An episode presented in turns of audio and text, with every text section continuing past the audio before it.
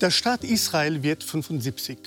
Wohin steuert dieses Land, dieser Sehnsuchtsort des Christentums und des Islams und Heimat von Jüdinnen und Juden? Seit seiner Gründung findet Israel keinen Frieden. Aber warum nicht? Die Konflikte sind vielschichtig. Israel will jüdisch und demokratisch sein. Wie geht das zusammen? Wie hat die Gründung des Staates Israel das Verhältnis zwischen Religion und Staat beeinflusst? Und wie lässt sich heute die religiöse Identität Israels legitimieren? Darüber spreche ich heute mit dem Journalisten und Chefredakteur des Wochenmagazins Tacheles, Yves Kugelmann, und dem Publizisten und Journalisten Autor Richard Schneider. Herzlich willkommen. Lieber Herr Kugelmann, Sie sind ein Schweizer Journalist und Publizist, Chefredakteur des Wochenmagazins Tacheles und jüdischen Glaubens. Was bedeutet für Sie persönlich Israel? Persönlich ist es natürlich seit Geburt ein Thema. Ich glaube, die meisten jüdischen Menschen in Europa sind irgendwie verbunden mit Israel in der einen oder anderen Form.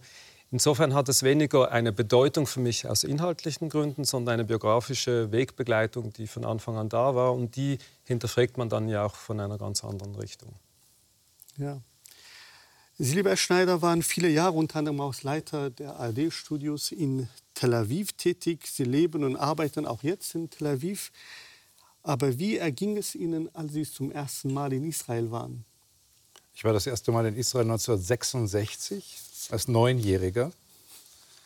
Und ähm, ich bin ja in Deutschland geboren und aufgewachsen und gehöre zu der sogenannten zweiten Generation. Das heißt, ähm, die Kinder der Holocaust-Überlebenden, die aus Osteuropa irgendwie dann als Flüchtlinge, als sogenannte Displaced Persons in Deutschland gelandet waren da eigentlich nicht bleiben wollten nach der Shoah, aber dann hängen blieben. Meine Eltern stammten aus Ungarn.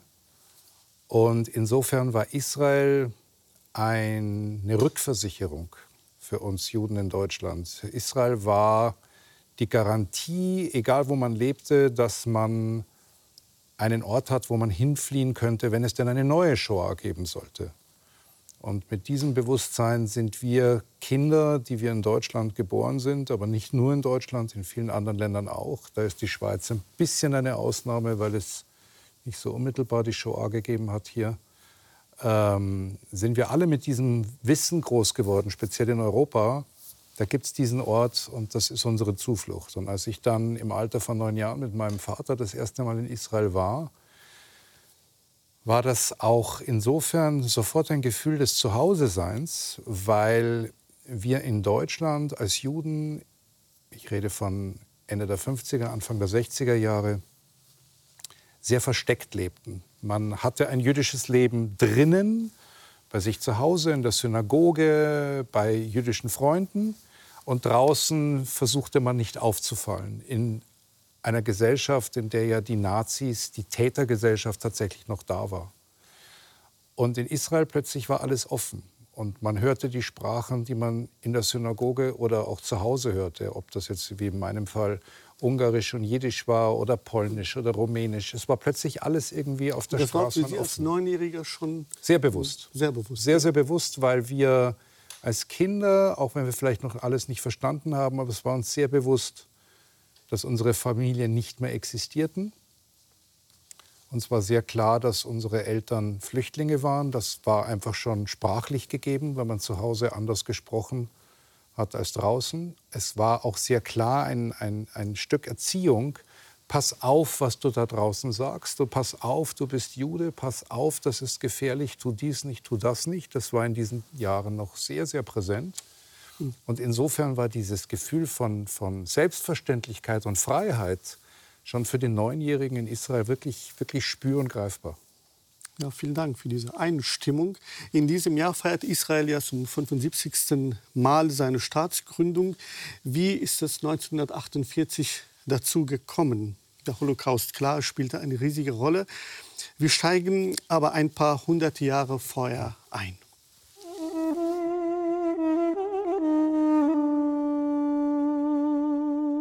Früher gab es hier keine Grenzen.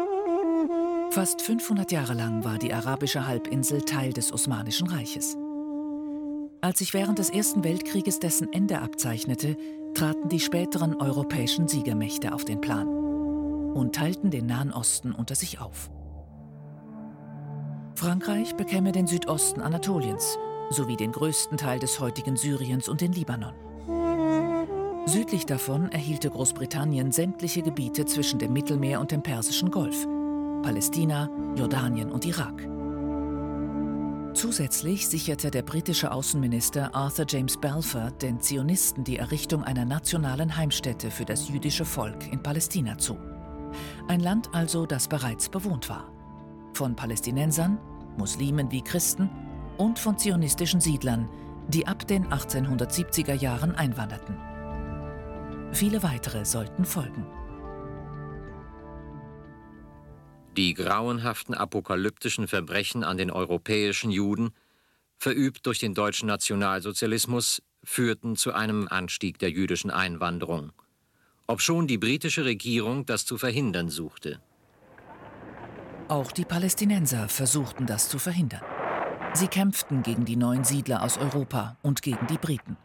Und die zionistischen Truppen Haganah und Irgun gegen beide.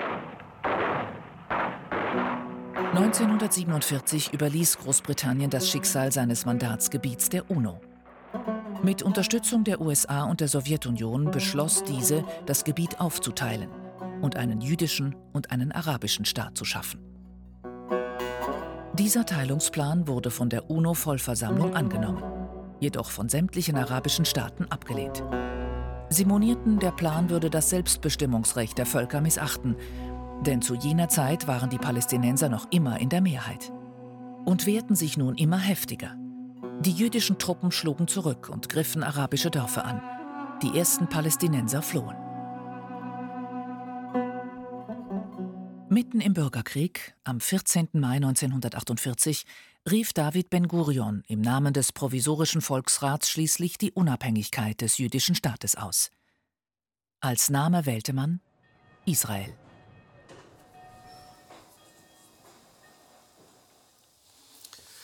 Ja, während dieser Einspieler lief, haben Sie beide die Köpfe geschüttelt. Äh, mögen Sie uns an Ihren Inneren teilhaben?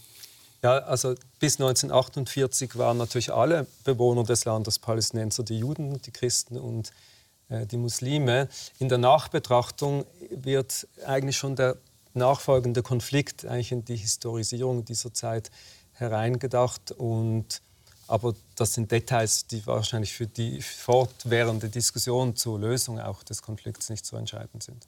Aber umso wichtiger auch auf diese Differenzierungen auch so achten, weil das eben auch später dann tragend sein wird. Wie erging es Ihnen, äh, als Sie diese Bilder gesehen haben? Diese jetzt? Im, ja. ja, das sind natürlich Bilder, die wir kennen und wir sind ja ständig mit dieser Zeit konfrontiert im Journalismus, weil natürlich viele der Konflikte auf diese Zeit auch zurückreferenzieren, auch in der Beurteilung. Ähm, aber auf der einen Seite sind es nostalgische Bilder, die früher für mich weniger eine konfliktbeladene Rolle gespielt haben. Erst mit der Zeit wurde dann das Bewusstsein und auch die Kenntnis über diesen Bürgerkrieg von 1948 ähm, stärker präsent. Wir haben das ja als Kinder ganz anders erzählt bekommen, als das heute vielleicht der Fall ist. Zionismus förderte ja die Einwanderung nach Palästina. Dann kam die Shoah. Gab es eine Alternative zur Staatsgründung? Es gab äh, verschiedene Alternativen. Es sind äh, sehr viele Juden aus Europa nach der Shoah in die USA gegangen. Nur haben irgendwann die USA die Leute auch nicht mehr haben wollen und nicht mehr reingelassen. Ähm, auf diesem Kontinent zu bleiben, der für den Massenmord an den Juden verantwortlich ist und äh, was man ja wirklich immer und immer wieder sagen muss, ausgegangen ist die Shoah von Deutschland. Aber es haben ja viele Länder mitgemacht. Das heißt, egal wo man war, man lebte in einem Umfeld, das sich beteiligt hatte an dem Massenmord, an der Ermordung der eigenen Familien, an der Ermordung des eigenen Volkes, am Diebstahl all dessen, was Juden gehörte. Und für viele Juden war dieses Europa einfach kein Ort mehr, wo man bleiben konnte, wo man sich auch eine Zukunft nicht mehr vorstellen konnte. Aber Entschuldigung, ein kurzer Nachfrage. Wieso wird das ganze Kontinent jetzt äh, nazifiziert? Also ich es ist meine, nicht, dass der ganze Kontinent nazifiziert waren wurde. Ja auch Opfer der, der, Nazis, oder? Ja, aber nicht, nicht vergessen Sie nicht, vergessen Sie nicht diese jetzt, vergessen Sie nicht, dass in, zum Beispiel in Osteuropa sehr viele mitgemacht haben. Mhm. Ob das die Ukrainer waren, ob das Polen, ob das in Ungarn war. Es gab äh, die ungarischen, die polnischen, die ukrainischen und so weiter, die Faschisten, die Nazis, die Nazi-Parteien, die sich beteiligt haben an der Shoah. Äh, es gab Vichy in Frankreich, es gab alles Mögliche. Es gab in vielen Ländern, haben dortige Gesellschaft, die dortige Gesellschaft teilweise an der Judenvernichtung sich beteiligt oder an der Vertreibung der Juden. Das ist einfach, was in ganz Europa stattgefunden hat. Deutschland hat es getan, aber viele haben geholfen. Und wir sehen ja zum Beispiel jetzt gerade auch diese Diskussion, vor allem in Polen, wo die Polen ja zum Beispiel ihre Narrativ äh, verändern und so tun, als ob ähm, die Polen überhaupt nichts zu tun gehabt hätten mit der Shoah, was nicht stimmt, was historisch nicht stimmt, was sogar polnische Historiker sagen. Das heißt, Europa war keine Alternative für den Staat. Für viele, für viele war Europa keine Alternative mehr. Und äh, vergessen Sie eines nicht, die Geschichte des Zionismus beginnt nicht mit der Shoah. Mhm. Die Geschichte des Zionismus beginnt im 19. Jahrhundert mit dem ganz normalen, in Anführungszeichen, ganz normalen Antisemitismus, der gang und gäbe war, ob das die Pogrome im zaristischen Russland war, ob das die Dreyfus-Affäre in Frankreich war. Die frühen Zionisten haben sehr früh erkannt, dass es für Juden in Europa offensichtlich keine Zukunft geben wird. Und sie haben ja, wenn man so will, durch die Shoah im Nachhinein Recht bekommen. Das heißt, der Zionismus ist eine Bewegung, der auch wie das in den damaligen 19. Jahrhundert mit den Nationalstaaten der Fall war, auch eine, eine Selbstermächtigung des jüdischen Volkes war, als Nation in einem Land frei zu leben, unabhängig zu leben und in der eigenen Kultur so leben zu können, wie man es will. Und nicht immer nur dem, als Spielball einer Mehrheitsgesellschaft, einer christlichen Mehrheitsgesellschaft zu sein, die überwiegend antisemitisch war. Wir werden auf jeden Fall über das kulturelle, nationale und religiöse noch einmal zu sprechen kommen. Ähm, dann äh, der Ort, an dem dann äh, Israel als Staat dann gegründet wurde, war ja auch nicht äh, menschenleer. Und die ähm, Araber dort, die israelischen Araber, wie man sie vielleicht heute nennen würde, ähm, sie sind ja auch, haben eine ganz eigene Wahrnehmung von diesen Siedlern. War das ja eine schlechte Voraussetzung für eine Staatsgründung aus heutiger Sicht? Na gut, vielleicht ist es auch aus der Not eine Tugend gemacht, aber wie Richard Schneider äh, richtigweise gesagt hat, die zionistische Bewegung hat ja viele Optionen sich überlegt. Äh, als Herzl in Basel seine berühmte Rede gehalten hat, war Palästina eine Option. Er hat noch äh, mit Uganda ähm, äh, gerechnet. Äh, das waren dann dramatische Entwicklungen, die sogar auf ein Attentat äh, auf einen, seinen Kollegen Nordau geführt haben. Und dann war der Plan vom Tisch. Also ich glaube, das wurde heiß diskutiert. Äh, ich würde sagen, im Nachhinein die Gründung Israels in in Palästina und in dieser Nahostregion äh, war ja dann dem Kontext der Shoah einfach anders geschuldet. Man hatte nicht eine lange politische Diskussion und Vorbereitung, sondern der Unerteilungsplan war da recht schnell vorangeschritten. Und vergessen wir nicht, das war äh, die ganze Kontextualisierung des Osmanischen Reichs, das äh, Balfour-Mandat und so weiter. Das ist dem ja alles vorangegangen. Man darf vielleicht da auch nicht unterschätzen, was die nicht-zionistische Bewegung dafür einen Einfluss gespielt hat, nämlich die koloniale Frage der damaligen Zeit und, und, und, und, und. In der Tat, aber dennoch ist es ja ein Implantat der Europäer. Nein. Nein. Nicht unbedingt. Und da geht die Diskussion los. Ich weiß, dass es gibt die eine, die eine Seite, die das sagt, das ist ein Implantat der Europäer. Es gibt aber aus der Sicht der Zionisten und aus jüdischer Sicht eine völlig andere Interpretation. Zunächst einmal haben immer, auch über die Jahrhunderte hinweg, trotz der Diaspora, Juden in Palästina gelebt. Und was dazu kommt, und das wird oft vergessen, wir reden jetzt nur von historischen Fakten, die arabischen Bewohner dieses Landstrichs, ich sage es mal bewusst so neutral, hatten ja keine Souveränität und waren nicht die Besitzer des Landes. Bis, 19, bis 1917 war Palästina Teil des Osmanischen Reiches. Danach war es britisches Mandatsgebiet. Das heißt, rein völkerrechtlich gehörte das Land nicht den Bewohnern dort.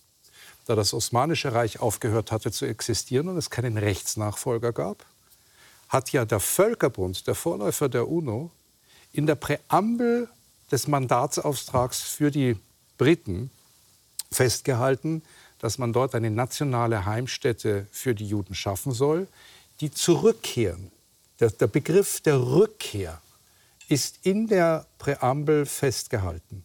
Das heißt, dass da per Völkerrecht sozusagen, per internationalem Recht festgehalten wurde, dass die eigentlichen Besitzer in Anführungszeichen, ich sage das bewusst in Anführungszeichen, weil das heute inzwischen längst anders formuliert wird, ähm, quasi die Juden sind, die in ihre angestammte Heimat zurückkehren. Diese Begrifflichkeit hat es damals gegeben. Der Fehler, die Katastrophe, die dann damit begonnen hat, liegt auch daran, dass die Briten ja gleichzeitig den Arabern versprochen hat, dort auch eine, ein, quasi das, ihnen das Land zu geben, als Dank für ihre Hilfe im Kampf gegen die Osmanen. Da haben die Briten als Mandatsmacht schon während des Krieges und dann natürlich dann erst recht als Mandatsmacht eine sehr äh, zweideutige Rolle gespielt, eine sehr komplizierte Rolle gespielt und mit dazu beigetragen, dass der Konflikt sehr schnell eskalierte. Dass die Zionisten in ihren Frühzeiten auch den Fehler gemacht haben, nicht zu verstehen, was sich dort abspielt. Es gibt diesen berühmten Satz, ich glaube, er ist von Nordau, ähm, ein Land ohne Volk für ein Volk ohne Land. Also diese, dieses Ausblenden der Tatsache, dass dort Menschen leben. Das ist aber gleichzeitig, wenn man die Schriften von Theodor Herzl oder auch seinen Roman Altneuland sieht, sind diese Menschen, die dort leben, Juden, äh, Christen, Araber, Muslime, werden in dieses neue Land Israel, in diesen Judenstaat als gleichberechtigt mit einbezogen.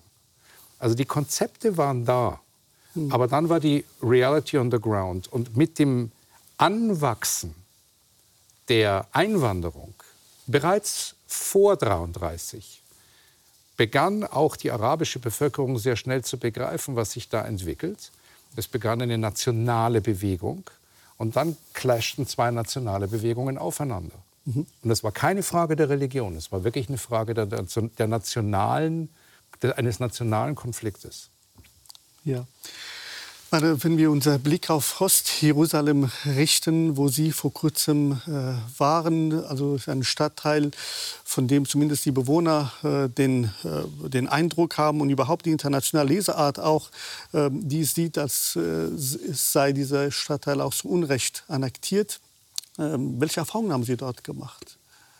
Na, es gibt ja politische Diskussionen, die wir immer wieder führen. Da gibt es die Realitäten in Israel und überall on the ground. Und wenn man dann dort jetzt nicht mit einer politischen Agenda durchgeht, sondern einfach schaut, wie sind die sozialen Zustände, wie äh, sind die Chancengleichheiten, was ist mit der nächsten Generation, wie treffen sich Juden und Muslime und Christen, äh, dann sieht man natürlich Probleme im Alltag und auch äh, ein Wegschauen äh, vieler Parteien und Akteure in dieser ganzen Geschichte.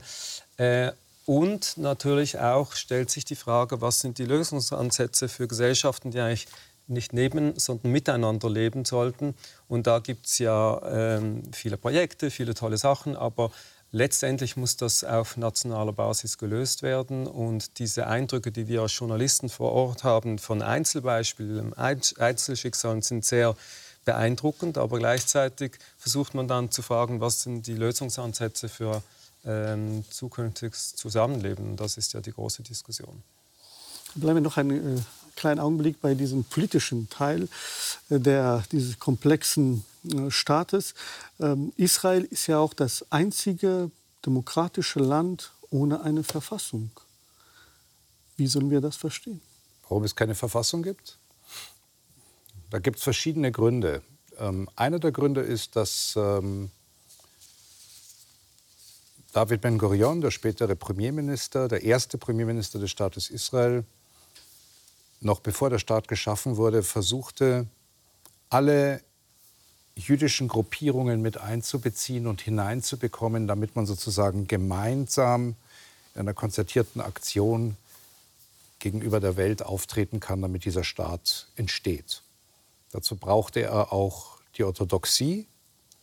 Große Teile der Orthodoxie waren aus religiösen Gründen gegen den Zionismus, weil sie darauf bestanden, dass es einen jüdischen Staat erst geben darf, wenn der Messias kommt und der dritte Tempel gebaut wird und dass das eigentlich blasphemisch ist. Aber nach der Shoah sahen natürlich auch viele Teile der Orthodoxie ein, dass die Juden einen eigenen Staat brauchen, in dem sie sicher und unabhängig und vor allem sich selbst verteidigen können, um zu überleben. Und äh, ja, die Ultraorthodoxen lehnen doch immer noch den Staat ab. Teile der Ultraorthodoxie, ein kleiner Teil lebt, lehnt diesen Staat noch ab. Die sogenannte Neture Carta, die anderen haben sich längst damit arrangiert und wissen auch, dass sie diesen Staat brauchen. Aus theologischen oder aus politischen Gründen? Ähm, mittlerweile auch zum Teil aus theologischen Gründen. Darüber können wir noch erklären, wie die theologische äh, äh Erklärung sich entwickelt hat. Ähm, aber zunächst einmal äh, brauchte man auch die Orthodoxie. Und die Orthodoxie hat aber immer gesagt, wenn ich sage Orthodoxie, versuche ich global sozusagen oder, oder sehr generalisierend einen, einen, eine, viele, viele Untergruppen da einzupacken. Und die sagte immer, es gibt ja eigentlich eine jüdische Verfassung und das ist die Torah, das ist die Halacha, das Religionsgesetz. Insofern waren die sowieso dagegen, dass der Staat Israel eine Verfassung bekommt. Aber es gab auch noch andere Gründe. Ein Grund war zum Beispiel, dass man sagte, eine Verfassung könnte Probleme bereiten bei einer schnellen und flexiblen, notwendig werdenden Reaktion im Falle einer Bedrohung oder eines Krieges. Das heißt, dass ganz am Anfang auch die säkularen Parteien und die säkularen Politiker gar nicht so begeistert waren von der Idee einer Verfassung, weil sie gesagt haben, das könnte uns eingrenzen in den Möglichkeiten, die wir dann plötzlich ad hoc brauchen, um, um in einem Kriegsfall irgendwie zu überleben. Es gab dann Versuche, eine Verfassung zu schaffen. Das wurde dann immer wieder rausgeschoben und irgendwann war das Thema vom Tisch. Und stattdessen wurden die zwölf äh, sogenannten Basic Laws geschaffen, die einen verfassungsähnlichen Charakter haben, aber die natürlich nicht ausreichen als Verfassung. Und so hat meine Frage ist sozusagen, vielen Dank für, die historische Vergegenwärtigung und, und Klärung dieser, dieser Situation. Aber dennoch 75 Jahre nach der Staatsgründung dürfte man doch von einem demokratischen Land äh, eine Grundsäule ihrer Versicherung der Demokratie auch doch erwarten. Denn heute ist die Demokratie sehr bedroht in Israel. Seit Monaten gibt es Demonstrationen, weil ähm, die Regierung plant ja, den Supreme Court der politischen Kontrolle der Regierung im Parlament zu unterstellen. Ähm, wir haben Anfang April die israelische Schriftstellerin Eilet Gundar Goshen gefragt, ob sie denkt, dass wenn die Reform äh, durchkommt, dass das der Anfang vom Ende Israels bedeuten könnte. Hören wir doch kurz hin. As a mother who raises kids in Israel, it's really terrifying. But I wouldn't say that it's it's the end because as long as there are people willing to fight against it, as long as there are people willing to stand up against the government, then it's not the end yet. And I think when you look at, at history and you see mankind has this big power ability to ruin stuff, but we also have this ability to create things and, and to build new things. And I think this creative power is what you see right now in Israeli society with people taking out to the street. There is so much creative power in there. So I think that the end is, is not very near. Kugelmann, ein jüdischer Staat, was sozusagen ein Staat, was sowohl jüdisch als auch demokratisch sein will. Ähm, wie kann man die Demokratie noch legitimieren? Also die Demokratie ist ja real gelebt und was sie gesagt hat, ist auch das, was ich erlebt habe jetzt auf den Straßen in Israel in den letzten paar Wochen, ich meine, diese äh, Demokratiebewegung und die Bürgerinnen und Bürger, die da auf die Straße gehen und kämpfen für äh, ihre Demokratie, die existiert, das ist schon sehr beeindruckend. Und man hätte sich gewünscht, das hätte in den letzten 20 Jahren stattgefunden. Die haben geschlafen. Aber jetzt ist so, sozusagen durch die äh, neue Regierung das Erweckungserlebnis hat stattgefunden. Jetzt Ihre Frage, natürlich, das ist die altbekannte Frage, wie kann ein jüdischer Staat demokratisch sein und so weiter. Es ist vielleicht auch eine Frage, was ist die Definition von jüdischem Kontext von einer Demokratie? Ich glaube, innerhalb von Israel ist das weniger im Moment die Debatte, sondern die Debatte ist ähm, Demokratie oder Nicht-Demokratie. Weil alles, was nicht Demokratie ist, das ist der jüdische Staat in deren Verständnis. Das wäre ein autokratisch, theologisch aufgeladener, national-religiöser Staat vielleicht. Und dort stellt sich dann die Adverbiale des Jüdisch ganz anders. Ähm, aber Richard äh, Schneider hat darauf hingewiesen, dieses Rückkehrrecht, das äh, in der zionistischen Bewegung schon immer das Thema war und nach der Shoah nochmals viel virulenter zur Diskussion natürlich gestanden ist, das ist etwas, was auch eine internationale Außenbetrachtung mit einbeziehen muss in die Frage, wie ein solcher Staat definiert und funktionieren äh, kann in der Zukunft. Und ich glaube, es ist elementar. Das Jüdische ist äh, für diese Leute auf der Straße im Moment, würde ich sagen, ein demokratischer Reflex. Aber dennoch sozusagen, wenn wir von Demokratie reden, reden wir auch von Rechtsstaatlichkeit, von Gleichbehandlung aller Menschen. Ähm, wenn aber ein Staat sich sozusagen jüdisch ähm, begreift und jüdisch auch identifiziert, was man unter dem Jüdischen noch auch äh, begreifen mag, aber man begreift eben nicht Ungläubige, Andersgläubige. Wie kann dann überhaupt von, von Gleichbehandlung und innerer Sicherheit der Demokratie gesprochen werden? Und ja. ich frage sozusagen, um es noch konkreter zu machen, ob es nicht sozusagen systematisch eine Art äh, Diskriminierung der anderen verankert ist, von Grund auf.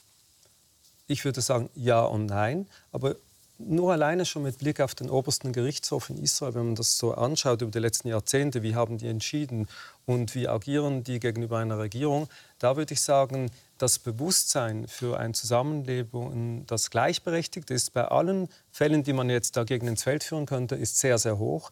Und das ist genau die Debatte jetzt. Also diese Leute, die auf die Straße gehen gegen die Reformbewegung, die wollen ja genau diese Gleichberechtigung garantieren. Die Demokratiebewegung in Israel ist massiv stark, viel stärker als im Moment auf den Straßen in Europa, wenn es darum geht, Grundrechte zu garantieren und zu verteidigen. Das heißt aber nicht, dass ein systematisches Problem besteht, die, das natürlich auch durch den Konflikt genährt wird.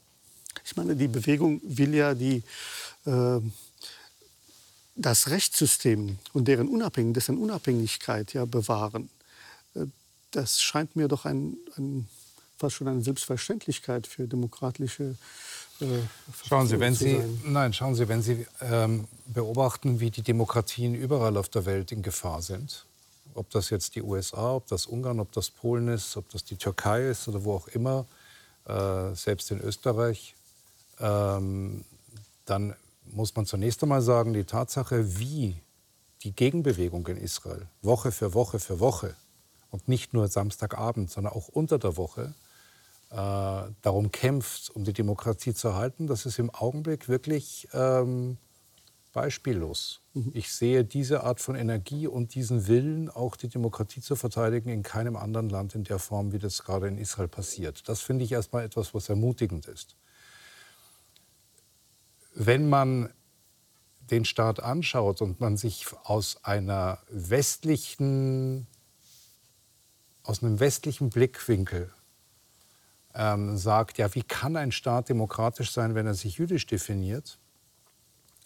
So geht es davon aus, von einer universalistischen Grundidee einer westlichen Demokratie, die ja oft auch gar nicht so säkular sind, wie sie tun.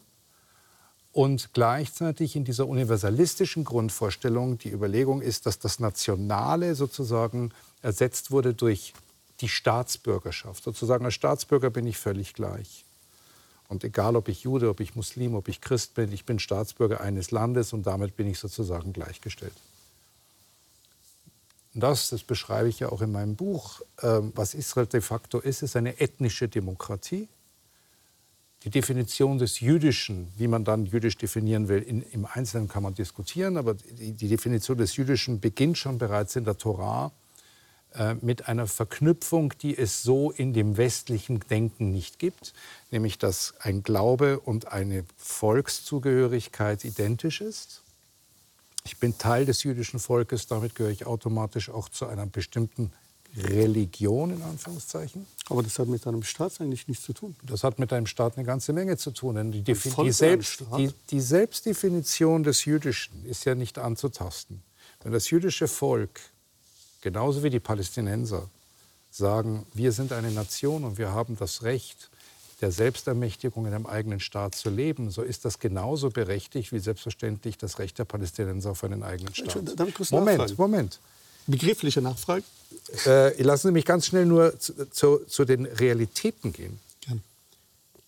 Die bürgerlichen Rechte von Israelis, die keine Juden sind, sind de jure identisch. Dass es in diesem Land Rassismus gibt, keine Frage. Dass es Benachteiligungen gibt im Alltag, keine Frage. Das ist auch nicht schön zu reden. De jure ist ein Israeli, der Muslim ist oder Christ oder Jude vor Gericht, vor dem Gesetz gleichgestellt. Die Problematik beginnt, wenn wir hinübergucken in die besetzten Gebiete. Da haben wir eine andere juristische Situation, die sehr problematisch ist, weil sie zurückkippt in das Kernland. Ist ein völlig anderes Thema. Aber wenn ich zunächst einmal den Ausgangspunkt nehme, dass nach 1966, bis 1966 lebten auch die Araber innerhalb Israels unter Militärrecht, danach nicht mehr. Und wenn ich mir dann eine Situation anschaue, in der mittlerweile auch ein arabischer Richter im obersten Gericht ist, wenn ich mir anschaue, dass in der letzten Regierung es zum ersten Mal endlich auch eine arabische Partei in einer israelischen Regierung gab, weil arabische Parteien in der Knesset waren immer da, so sehen Sie, dass einfach de jure eine Gleichbehandlung da ist. De facto können wir diskutieren und, und wie, und das muss auch diskutiert werden. Aber Rassismus haben Israelis nicht erfunden. Da sind die Europäer immer schon sehr gut vorneweg gewesen. Ja, Sie wollten, glaube ich, wenn nicht, dann nein, nein. Lassen, lassen Sie uns einfach kurz die, die Stimme einer äh, palästinensisch-amerikanischen Filmemacherin, nämlich Annemarie Jassir, äh, hören zu diesem Thema. Die Palästinenser in Nazareth sind israelische Bürger, aber Bürger dritter Klasse. Sie haben nicht die gleichen Rechte wie die Israeli. Es gibt mehr als 50 israelische Gesetze, die sie diskriminieren. Sie schreiben ihnen sogar vor, wen sie heiraten dürfen und wen nicht. Jemand aus Nazareth kann niemanden aus Bethlehem legal heiraten. Zwei Palästinenser dürfen nicht legal heiraten. Jemand aus Nazareth kann nicht nach Gaza reisen oder legal in Ramallah leben. All diese Vorschriften dienen dazu, Palästinenser voneinander zu trennen. Es geht darum, dass sie sich nicht als Kollektiv wahrnehmen, sondern als israelische Bürger oder Bürger der Westbank, von Gaza oder von Jerusalem. Dafür gibt es Ausweise in unterschiedlichen Farben und Nummern. Das alles ist Teil dieses Apartheid-Systems. Anne-Marie Jasser lebt heute in Haifa in Israel. Das kann sie nur, weil sie einen US-amerikanischen Pass besitzt. Aufgewachsen ist sie in Bethlehem, wo ihre Eltern noch immer leben. Hinter der berühmt-berüchtigten Mauer, die Israel von Palästina, Jerusalem von Bethlehem trennt. Man kann Menschen nicht voneinander trennen. Mir ist egal, ob sie Muslim, Jude, Christ, Buddhist, Atheist sind und was sie zum Frühstück essen. Das geht mich nichts an, es geht den Staat nichts an, das ist Privatsache. Palästina war früher ein multiethnischer, multireligiöser Staat. Als mein Vater geboren wurde vor 1948, war Palästina so. Muslime, Christen und Juden lebten hier.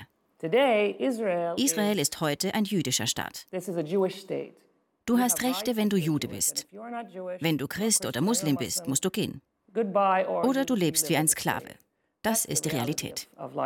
Doch das ist keine Lösung für die Zukunft. Herr Kugelmann, was halten Sie von Ihrer Perspektive?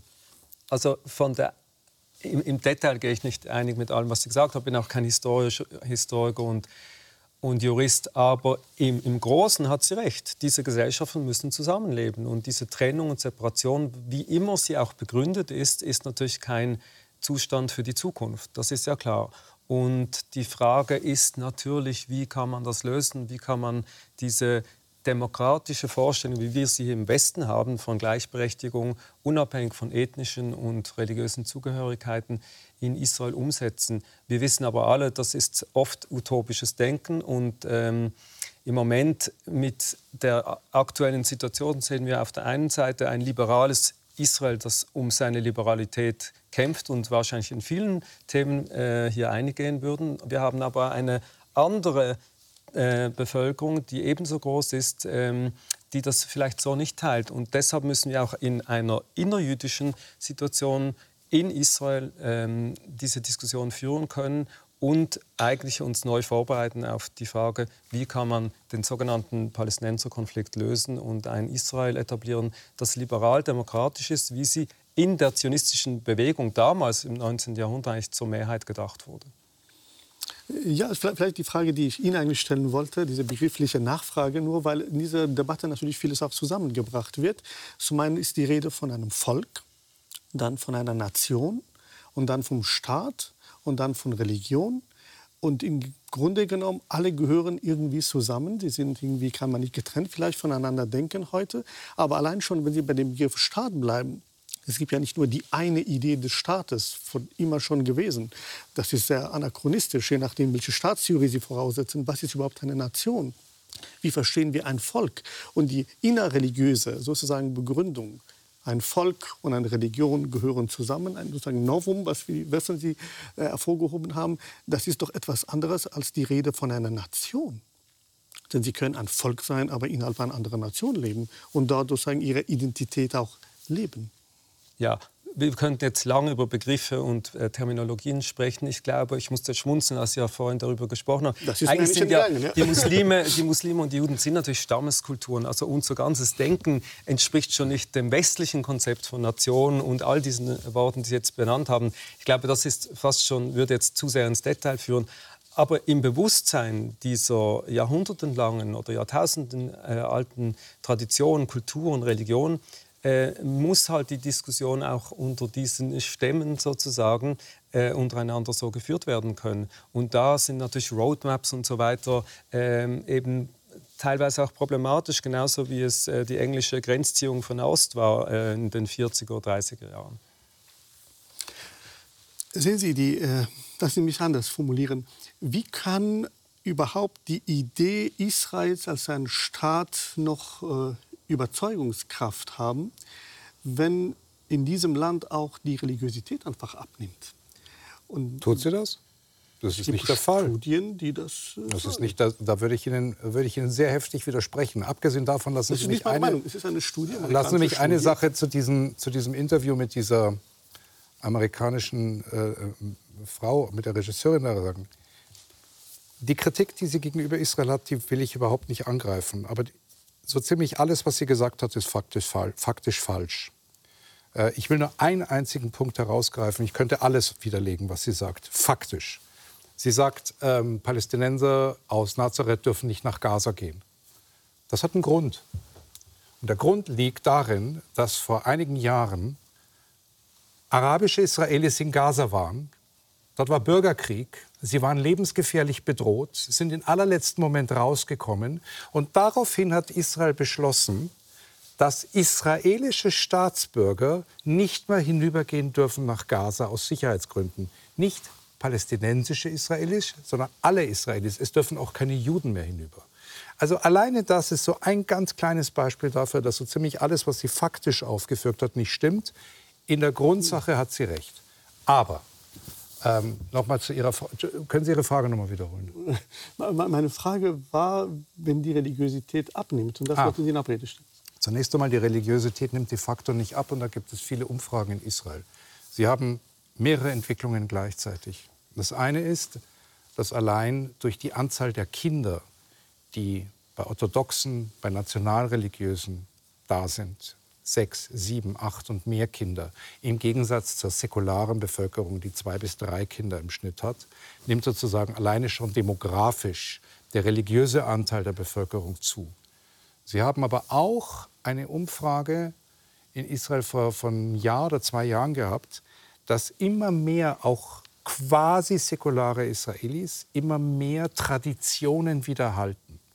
Die Rückkehr und das Zurückgreifen auf ein Identitätsmerkmal, was man übrigens auch bei Muslimen, bei Palästinensern, bei vielen anderen erlebt, also auf Zurückgehen auf etwas, an das man sich festhalten kann, nimmt zu.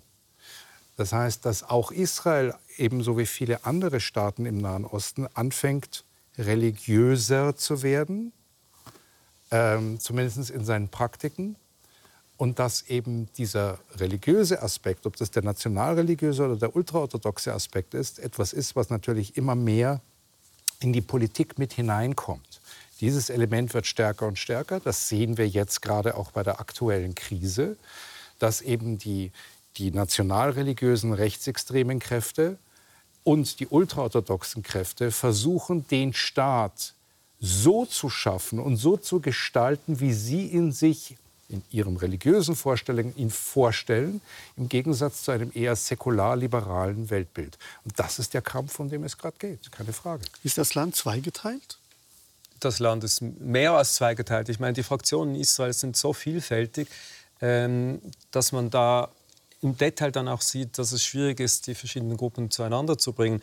Aber ich glaube auch, was Richard Schneider erzählt, ähm, sieht man auch auf den Straßen. Also ich war jetzt vor zwei, drei Wochen auf der Gegen Gegendemonstration und die Anzahl religiöser, nationalreligiöser Siedler war virulent mir ins Auge gesprungen. Das ist so früher habe ich das nicht gesehen. Das sind auch Menschen, die man sonst nicht sieht. Die kommen dann aus diesen verschiedenen Satellitenstädten.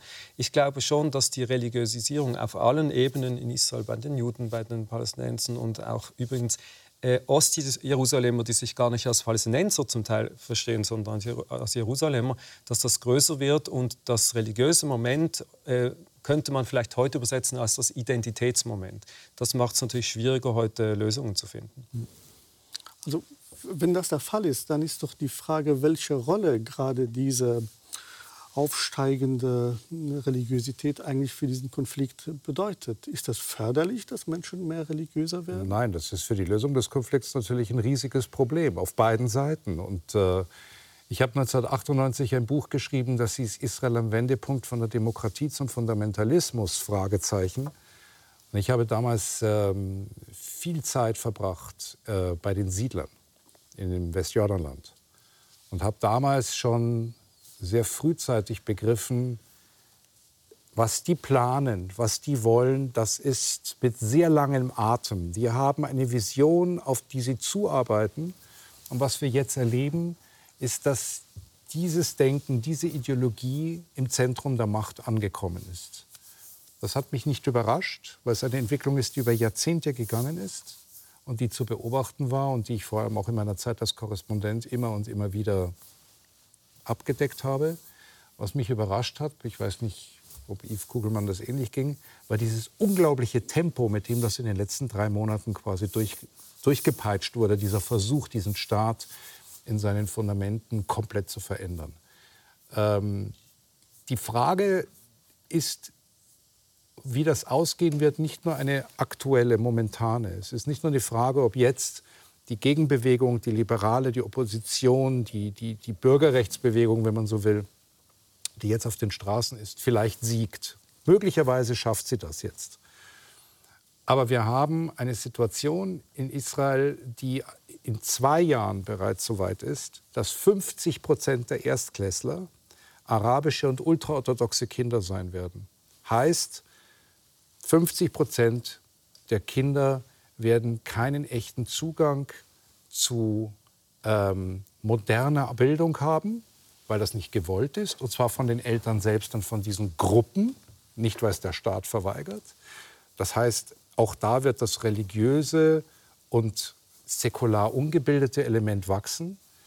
Ähm, in etwa 20 Jahren ist man so weit, dass jeder vierte, jeder vierte Israeli ultraorthodox sein wird, einfach durch die Geburtenrate sodass diese Frage, was das für ein Staat werden wird, was dieser Staat eigentlich sein wird, nicht mit vielleicht der jetzt aktuellen Frage dann gelöst ist. Denn, und dann sind wir bei dem, was Sie vorher sagten, das könnte nur gelöst werden, wenn man so weit wäre, dass man sagt, so jetzt, schaff, jetzt schaffen wir doch eine Verfassung. Hm. Aber für eine Verfassung braucht es eine Mehrheit. Und diese Mehrheiten sehe ich in Israel nicht gegeben innerhalb des, des gesamten Spektrums der Politik, der Gesellschaft dass man bereit wäre, mit einer Zweidrittelmehrheit oder so zu sagen, so wir schaffen jetzt eine Verfassung. Und das wird ein riesiges Problem sein. Was ist dann der Plan? Apartheid, um eine Frage Ihres neu erschienenen Buches ähm, aufzugreifen, ähm, als die Lösung der Zukunft? Ich würde, die andere nicht weggedrängt? Ich würde überhaupt nicht von Apartheid im Moment reden, sondern ich würde eher davon reden, weil, weil alles andere entwickelt sich daraus. Wird wenn es den Plänen dieser religiösen, konservativen Kräfte nachgeht, wird das ein theokratischer Staat. Das ist lang, das langfristige Ziel. Sie wollen einen halachischen Staat. also ein Staat nach dem jüdischen Religionsgesetz, der muss nicht automatisch zur Apartheid führen, kann es aber natürlich, das kann man nicht ausschließen. Aber die Frage ist, wie kann ein solcher Staat dann de facto überhaupt überleben? Denn die Konsequenz, wenn wir jetzt mal die Frage nach den, nach den äh, arabischen Israelis beiseite lassen, die Konsequenz, wenn wir nur für die jüdische Gesellschaft nachdenken, und dann heißt es, diejenigen, die das Bruttosozialprodukt erarbeiten, die gehen. Die Hightech-Branche, die für den Boom in Israel verantwortlich ist, die gehen. Die Ultraorthodoxen werden keine Kampfjets fliegen im Fall eines Krieges. Also das heißt, was da sich entwickelt, ist eine Frage der puren existenziellen, wie, wie, überlebt dieser Staat überhaupt? Und dann ist es eben nicht mehr eine Frage von jüdisch, muslimisch oder christlich. Das geschieht doch jetzt schon, Herr Kugelmann, oder? Ja, dieser Kulturkampf und die Debatte darüber, die ist jetzt in vollem Gang und ist es übrigens schon seit Jahrzehnten. Jetzt haben wir einfach eine Regierung, die ähm, rechtsextremer ist, als jemals war. Ähm, aber ich glaube auch, dass äh, der Apartheid war nie der Plan in Israel. Der, der, der, Konflikt in Israel zwischen den Gruppen sind politische Konflikte. Das sind keine primär rassistischen Konflikte. Und das ist, glaube ich, wichtig, wenn man über Apartheid spricht. Der Apartheidsbegriff stammt von einer rassistischen Ideologie aus Südafrika. Auch wenn der Begriff vielleicht sogar stimmt in der Realität, ist er anders konnotiert und vor allem kausal anders zustande gekommen. Aber die Frage ist ein innerjüdischer Konflikt im Moment äh, zur Zukunft eines Staates, ob er demokratisch-liberal ist oder eben autokratisch. Und ich glaube, er hat das gut beschrieben, beschreibt das auch im, im Buch sehr gut. Ähm, das ist wichtig zu verstehen. Diese von außen aufgelagerte Frage des Palästinenserkonflikts, das ist im Alltag im Moment gar kein Thema. Das Thema ist der Kampf um die eigene äh, Definition, um die eigene äh, Fragestellung, wo nimmt was Raum in einem säkularisierten Staat ein, der es aber nicht mehr ist. Was ist Demokratie im Kontext all dieser Fragen? Und dann kommt die geopolitische Situation, die sich dramatisch verändert in der Region. Äh, wir haben darüber noch nicht gesprochen, werden auch nicht, aber die Situation Saudi-Arabien, Iran, der Einfluss von China, die Positionierung von Hegemonialmächten wie USA, das fließt da alles noch mit rein. Die haben ihre eigenen Interessen Interessen. Wir haben eine Einwanderung von national religiösen oder nationalistischen Zielen aus Amerika, die man unterschätzt, was die für eine Auswirkung hat in Israel und, und, und. Der Brain Drain und die Gefahr, dass eben die liberalen Israeli, die das Projekt Israel eigentlich sehr, so stark geprägt haben, langsam gehen, ähm, das ist eine dramatische Entwicklung. Und im Moment glaube ich wirklich, dass diese Debatte in diesen Wochen so in eine ganz entscheidende Phase geht, ähm, unabhängig jetzt von einer eigentlichen Regierung. Ja, also wir, wir, reden sozusagen über diesen Spannungsfeld zwischen Religion und Staat und wie das zusammen denkbar ist. Ähm, welche Rolle spielt dabei die, diese Besatzungspolitik äh, für diese Spannung? Also entspannt es, weil es auf der einen Seite natürlich genau die Fantasien bedient, die, die eine rein jüdische äh, Staatsidee auch befördert und auf der anderen Seite erzeugt es auch Leid und Schmerz. Die Besatzungspolitik befördert, glaube ich, keine jüdische Nationalideologie oder Identität. Ich glaube, sie ist leider im Alltag äh, nicht mehr präsent im öffentlichen Bewusstsein. Es wird negiert, auch wenn viele Familien involviert sind, direkt die Leute und die Menschen und die Kinder gehen ja ins Militär. Aber wenn wir die Besatzung, die an und für sich ein, ein, ein massives Problem darstellt für Israel aus einer inneren Wahrnehmung. Wenn wir die weglassen, dann sind wir wieder bei der Diskussion, die jetzt auf den Straßen geführt wird, weil die geht im Moment nicht auf, um diesen Konflikt, sondern die geht ans Einsgemacht, Eingemachte, um die Frage, was ist eine Demokratie? Und davon ausgehend wird die Diskussion zu führen sein, wie geht eine Demokratie mit so einer Situation aus, um, wie immer sie auch ge geartet ist. Herr Schneider, Sie leben auch in Tel Aviv. Ähm, welche Wahrnehmung haben Sie von anderen Projekten interreligiöser Natur? Gibt es auch Positives zu berichten, Bestrebungen? Ähm, es gibt nach dem Gazakrieg 2021, bei dem vor allem in den sogenannten gemischten Städten innerhalb Israels, Jaffo, Akko, Ramle, ähm, wo es ja zu massiven Unruhen und bürgerkriegsähnlichen Zuständen auf den Straßen gekommen ist. Also in der Straße, in der ich in Jaffo damals gelebt habe, also Jaffa, äh, wurden in einer Nacht alle Autos angezündet. Und äh, es war ziemlich heftig, was da abgegangen ist. Ähm, blutige Auseinandersetzungen, auch, auch mit Toten, ähm, sind daraus eine ganze Reihe von äh, Initiativen geschaffen worden, von Juden und Muslimen und Christen, aber vor allem zwischen Juden und Muslimen, um das Zusammenleben wieder zu fördern. Das hat es vorher auch schon gegeben. Ähm, auch wiederum in der Straße, in der ich äh, gewohnt habe, in Jaffo viele, viele Jahre, gab es oder gibt es nach wie vor eine arabisch-israelische Schule. Auch in Galiläa gibt es arabisch, äh, nicht arabisch-israelisch, arabisch-jüdische Schulen, wo also muslimische und jüdische Kinder gemeinsam in den Unterricht gehen, beide Sprachen lernen und sich auch gegenseitig im Religionsunterricht begleiten, damit jeder die Religion des anderen noch kennenlernt. Es gibt eine ganze Reihe von solchen Initiativen. Es gibt sehr viele Initiativen. Und es gibt auch immer wieder von staatlicher Seite aus, ähm, von liberaleren Regierungen, immer wieder Ansätze und Versuche, da auch einiges zu fördern. Nicht genug, nicht genug. Ähm, das ist nicht einfach. Aber es gibt etwas, was man hier häufig nicht wahrnimmt. Es gibt das ist auch da, wo die Ambivalenz dieser ganzen Region einfach so deutlich wird. Es gibt die Selbstverständlichkeit des Zusammenlebens im Alltag. Die Diskussionen, die wir aus, aus Europa kennen, die wir aus Deutschland kennen, ich kann jetzt für die Schweiz nicht so reden, ähm, die Frage des Hijab, die Frage des Muezzin, die Frage des, äh, eines Minaretts, das ist in Israel kein Thema. Selbstverständlich gibt es arabische junge Frauen, die in Geschäften in Israel oder in Tel Aviv arbeiten, die den Hijab tragen. Kein Mensch diskutiert das. Selbstverständlich gibt es Moscheen. Selbstverständlich gibt es da Minarette und selbstverständlich ist da der Ruf des Muezzin zu hören. Das stört überhaupt niemanden. Bei den Feiertagen, bei den gesetzlichen Feiertagen haben die Muslime ihre freien Tage, wenn es denn die muslimischen Feiertage sind, die Juden, wenn es der jüdische Feiertag ist, der natürlich auch der nationale Feiertag ist. Also da gibt es der, in, im Alltag so viel Selbstverständliches, was auch damit zu tun hat, dass Judentum und Islam sich in ihrer religiösen Praxis ja wesentlich näher sind als Judentum und Christentum beispielsweise. Das heißt, dass man die Befindlichkeit des anderen im Grundsatz kennt, dass eine Frau ihr Haar bedeckt, ist im Judentum bei einer verheirateten religiösen Frau auch normal. Halal, Kashrut, all diese Fragen, Beschneidung, sind alles Selbstverständlichkeiten, die man kennt. Juden gehen dreimal am Tag beten, Muslime fünfmal. All diese Dinge sind Selbstverständlichkeiten einer Alltagspraxis, die dort funktioniert. Das heißt nicht, dass man sich mag, aber das heißt, dass man miteinander umgeht. Und im Idealfall, das gesamte Gesundheitswesen Israels ist ohne die arabische Bevölkerung nicht denkbar. Sie gehen in ein israelisches Krankenhaus, selbstverständlich arbeiten dort mit der größten Normalität Juden und Muslime dort zusammen. Jüdische Ärzte, muslimische Ärzte, muslimisches Pflegepersonal, jüdisches Pflegepersonal. Es ist kein Thema im Alltag.